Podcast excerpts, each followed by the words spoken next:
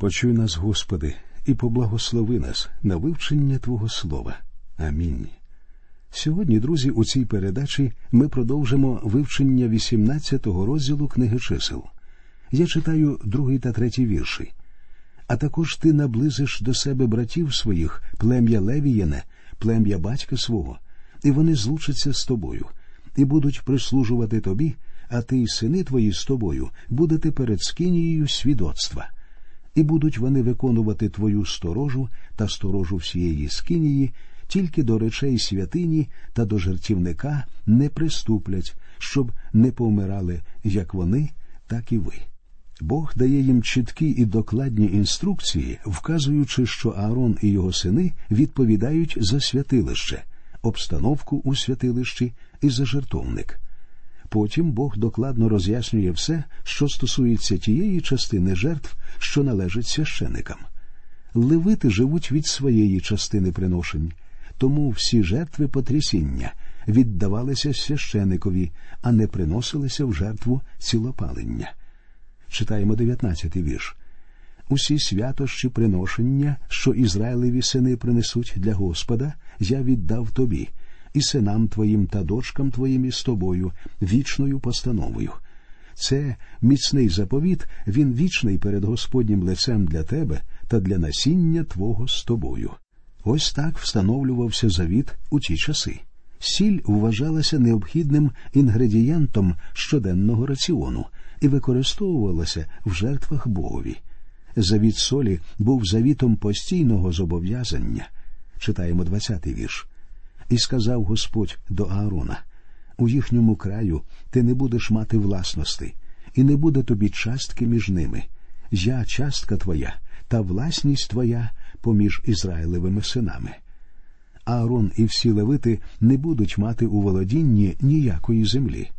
У них не буде ні худоби, ні виноградників, ні маслинових гаїв. Їхньою долею буде сам Бог. Дозвольте тепер висловити все те саме в дуже простій і доступній формі. Члени церкви повинні жертвувати гроші на церкву. Вони повинні матеріально підтримувати того, хто дає їм духовну їжу. А людина, що дає їм цю їжу, не може працювати на заводі, у полі або в офісі. Страшно подивитися на те, як кращі працівники Бога повинні виконувати мирську роботу, щоб вижити. Від цього страждає і служіння, і церква. Бог подбав про левитів, і Бог вважає, що церква також повинна подбати про свого пастиря. Повинен визнати, що шукати підтримки в Бога не завжди легко, але в той же час це чудово. Я служу пастором вже багато років, і, хоча у мене бували важкі часи, коли моя віра піддавалася випробуванням, я стверджую, що служіння це чудове, і свідчу, що Бог благий. Він був по-справжньому благим до свого бідного проповідника. Ось що сказав Давид у п'ятому вірші 15-го псалма. Господь то частина спадку мого та чаші моєї, ти долю мою підпираєш. Чудово мати своєю спадщиною Бога і своїм роботодавцем Бога, і приходити до нього за всім, що вам потрібно. Це по-справжньому славне і чудесне служіння. І Господь ставить на це служіння левитів. Відтепер вони повинні жити вірою. Читаємо вірші з 21 по 23. А Левієвим синам я дав ось кожну десятину в Ізраїлі на спадщину взамін за їхню службу, бо вони виконують службу скинії заповіту. І Ізраїлеві сини не приступлять уже до скинії заповіту, щоб не понести гріха і не вмерти і буде Левит сам виконувати службу скинії заповіту, і сам понесе вину свою. Це вічна постанова для ваших поколінь, а між Ізраїлевими синами не будуть вони дідичити спадщину. Отже, левити повинні служити в скинії заповіту, і за це одержувати десятину з усього, що було в Ізраїлі. Це означає, що левити повинні жити вірою. У зв'язку з цим часто виникає питання чи повинні проповідники, місіонери і церковні служителі жертвувати на користь церкви? Сьогодні багато хто вважають, що не повинні. Хочу висловити свою думку. Зараз ми читаємо правила і постанови Мойсеєвого закону. І хоча ми з вами зараз живемо аж ніяк не під законом Мойсея, я впевнений, що саме в ньому беруть початок принципи, якими ми повинні керуватися і сьогодні. Вони як географічні карти, по яких ми можемо знайти вихід з багатьох заплутаних і складних ситуацій.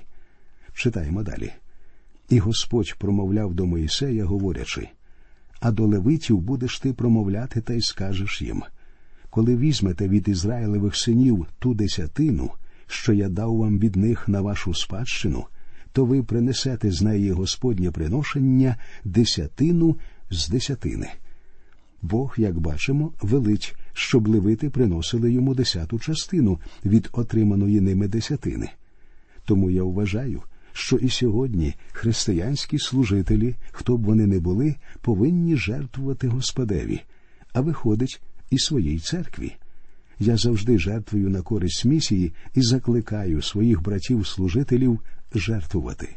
Я завжди передаю чашу для збору пожертвувань на кафедру, щоб ми, служителі церкви, могли подати всім членам церкви приклад того, як треба жертвувати. У нас були воістину чудесні випадки. Відповідно до нашого правила, ми розсилаємо нашим місіонерам книги і магнітофонні касети безкоштовно. Але чи знаєте ви, що половина місіонерів самі платять за них? Одного разу до нас у відпустку приїхав один місіонер. Він був у складному духовному стані. Йому здавалося, що він втрачає віру, але все ж таки він почав слухати нашу радіопрограму. Він не пропустив жодного випуску, а по закінченню прийшов до нас у студію, щоб одержати всі записи нашої програми. Ми хотіли, як звичайно, все віддати йому безкоштовно, але він наполіг на тому, щоб заплатити за всі. Дозвольте вам зауважити, підхід цей зовсім правильний і справедливий. Багато місіонерів просто не в змозі платити, і тоді ми з радістю віддаємо їм всі наші записи і матеріали безкоштовно. Мене вражає бідність місіонерів, що служать за кордоном в інших країнах де мені довелося бувати. Вони возили мене на своїх машинах, які могли у будь-який момент розвалитися на частини. Іноді мені здавалося, що нам не вистачить пального, щоб доїхати до аеропорту. Дуже прикро, коли ми не платимо гідно нашим місіонерам і не надаємо їм необхідних знарядь і засобів для виконання своєї роботи. Цей вісімнадцятий розділ книги чисел і сьогодні має практичне значення. А ми з вами, друзі, зараз переходимо до вивчення 19-го розділу книги чисел, з якого ми довідаємося про одне із самих цікавих і незвичайних приношень, про приношення в жертву рудої телиці і про те, куди треба було подіти її попіл. Отож, читаємо з першого по другий вірші. І Господь промовляв до Моїсея та до Аарона, говорячи промовляй до Ізраїлевих синів, і нехай вони візьмуть для тебе безвадну руду ялівку, що в ній немає вади, що на неї не накладали ярма. Вперше жертвою стає тварина жіночої статі. Читаємо вірші з третього по восьмий. І дасте її до священника Єліазара, а він виведе її поза табір, і заріжуть її перед ним. І візьме Єліазар пальцем своїм її крови та й покропить кров'ю її перед скинії заповіту сім раз, і спалиться та ялівка на його очах, шкура її, і м'ясо її, і кров її з її нечистостями спалиться. І візьме священик кедрове дерево, і соп та червень, та й кине до середини погорілища тієї ялівки, і випере той священик шати свої та обмиє тіло своє в воді, а потім увійде до табору і буде той священник нечистий аж до вечора, а той, хто палить її, випере одежу свою в воді і обмиє тіло своє в воді, та й буде нечистий аж до вечора. Для чого все це робиться? Зараз довідаємося. Читаємо дев'ятий вірш.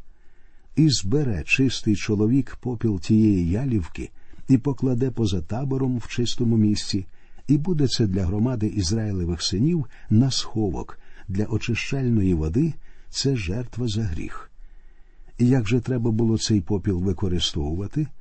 Про це написано у віршах 17 по 19. І візьмуть для того нечистого пороху з погорілища жертви за гріх, і нальють на нього живої води до посуду.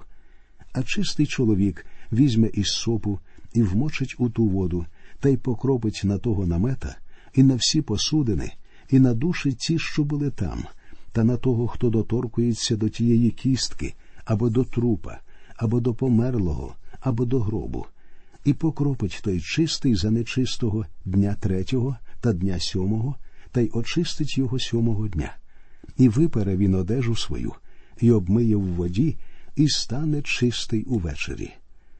Досить незвичайна постанова. Звучить вона просто дивно, але для її проголошення є дуже вагомі підстави. Коли діти Ізраїлеві йшли в похідному порядку по пустелі, і коли хтось з них робив гріх, вони, звичайно ж, не могли негайно зупинитися, поставити скинію і відразу принести жертву повинності або жертву за гріх. Але як же бути, коли хтось все ж таки робив гріх під час переходу? Вони брали попіл рудої ялівки, розбавляли його у свіжій воді і із сопом кропили цією рідиною на грішника. Дивно чи не так? Однак саме так рятував їх від гріха Бог у подібній ситуації. А ось ще один незвичайний випадок. Коли наш Господь Ісус Христос зі своїми учнями піднявся у світлицю, перше, що Він зробив, це почав умивати їм ноги. Чому він це зробив? Причину він пояснив Симонові Петрові у восьмому вірші 13-го розділу Євангелії від Іоанна. Коли я не вмию тебе, ти не матимеш частки зо мною. Іншими словами, якби Господь Ісус Христос не умив ноги Петра, то Петро не міг би залишатися в спілкуванні з ним. Ісус Христос прийшов від Отця і повинен був повернутися до нього. Ось як говорить про це третій і четвертий вірші 13-го розділу з Євангелії від Іоанна. Ісус, знавши те, що Отець віддав все йому в руки, і що від Бога прийшов він, і до Бога відходить, устає від вечері і здіймає одежу, бере рушника і підперезується. Зараз, після розп'яття, Воскресіння і піднесення, Ісус Христос повернувся до Отця, де Він, як і раніше, підперезаний цим рушником служіння. Умивальник з водою це Слово Боже. Дух Святий використовує його, а Ісоп символізує віру. Коли ми грішимо сьогодні, Христу немає необхідності ще раз вмирати за нас. У сьомому вірші першого розділу першого послання Йоанна говориться коли ж ходимо в світлі, як сам він у світлі, то маємо спільність один з одним, і кров Ісуса Христа, Його Сина, очищує нас від усякого гріха. Це світло Слово Боже. Що ж ми бачимо, якщо ходимо у світлі? А бачимо ми те, що всі ми брудні і нечисті, і нам необхідно вмитися і очиститися. Дух Божий засуджує нас, а Слово Боже говорить нам, що кров Ісуса Христа, Сина Божого, буде постійно очищати нас від усіх гріхів. Але ми повинні постійно тримати при собі чисту воду Слова Божого і кров Ісуса Христа, що очищає. Ось як сказав про це апостол Іоанн у дев'ятому вірші першого розділу свого першого послання. Коли ми свої гріхи визнаємо, то Він вірний та праведний, щоб гріхи нам простити та очистити нас від неправди всілякої. Христос помер на землі, щоб врятувати нас, і Він живе зараз на небесах, щоб ми мали вічне спасіння. Ісус Христос помер не тільки за ті гріхи, що ми зробили до нашого навернення до Нього. Він помер і за ті гріхи, що ми зробимо з моменту приходу до Нього, розп'ятому на Христі, і аж до того часу, коли одержимо нев'янучий вінець Його слави. Не говоріть мені, що ви перестали грішити після того, як стали спасенними. Гріх невід'ємна частина нашого життя хоча багато хто його просто не помічають. Багато християн навмисне миються перед тим, як ідуть до церкви. Вони приймають ванну в суботу, ввечері, щоб у неділю бути чистими. Вони користуються парфумами, дезодорантами й одеколонами, і від них у наших церквах приємно пахне. Для Бога ж вони не так приємно пахнуть, тому що вони нечисті. Скільки з них дивляться на те, чого дивитися не слід, і тому вони приходять до Бога з нечистими очима. Скільки з них слухали плітки і пересуди протягом минулого тижня, і вони приходять у церкву з нечистими вухами. Деякі приходять у церкву з нечистими руками, тому що робили те, чого не потрібно робити. У деяких також нечисті ноги, тому що вони ходили там, де не можна ходити. Вони впевнені, що очистяться своїм відвідуванням церкви. Однак це далеко не так. Господь Ісус Христос говорить коли я не вмию тебе, ти не матимеш частки зо мною. Друзі мої, якщо церковна служба здається вам мертвою, а проповіді нудними, то, можливо, вам потрібно сходити у лазню, в духовну лазню. Ось що сказано у шостому вірші першого розділу першого послання Йоанна. Коли ж кажемо, що маємо спільність із ним, а ходимо в темряві, то неправду говоримо і правди не чинимо. Друзі мої, ми не хочемо обманювати. Якщо ж ми все ж таки це робимо, то ми повинні сповідатися в цьому Христу. Дуже важливо приходити до нього і сповідати йому всі наші гріхи. Не бійтеся говорити йому всю правду про свої гріхи, адже він все рівно вже все знає про них. А від нашої сповіді спілкування з ним стає тільки багатішим і прекраснішим. Так прийдіть же до нього за очищенням. У когось може виникнути питання, як часто потрібно це робити. Не знаю, як ви, а я намагаюся приймати цей духовний душ щодня. Причому мені потрібно приходити до нього два або три рази на день і говорити йому, що я був неправий, що я не повинен був дивитися на одне, не повинен був робити щось інше, або не повинен був говорити щось третє. Ми повинні бути з ним завжди в гарних і близьких стосунках, а це можна зробити тільки сповідуючи наші гріхи. Отже, жертва рудої ялівки була чудова тим, що вона очищала дітей Ізраїлевих під час їхнього переходу по пустелі, щоб вони могли перебувати у спілкуванні з Богом. А тепер, друзі, ми переходимо до вивчення 20-го розділу книги чисел. Цей розділ розповідає про смерть Маріами й Аарона, про непокору Моїсея і про те, як Едом відмовився пропустити Ізраїль. Розділ розпочинається зі смерті Маріами і закінчується смертю Аарона. У ньому також говориться про гріх Моїсея і про гріх Едома. Проте цей розділ важливий тим, що саме в ньому закінчуються мандри дітей Ізраїлевих і починається дійсний похідний марш. Розділи з 14 по 20 являють собою частину книги чисел, у якій говориться про мандрування по пустелі, та й то дуже скупо. У нас є опис лише декількох епізодів, які відбулися протягом цих сорока років. Ізраїль прийняв самовільне рішення, він не керувався волею Божою, а тому виходить, що і говорити тут особливо немає про що.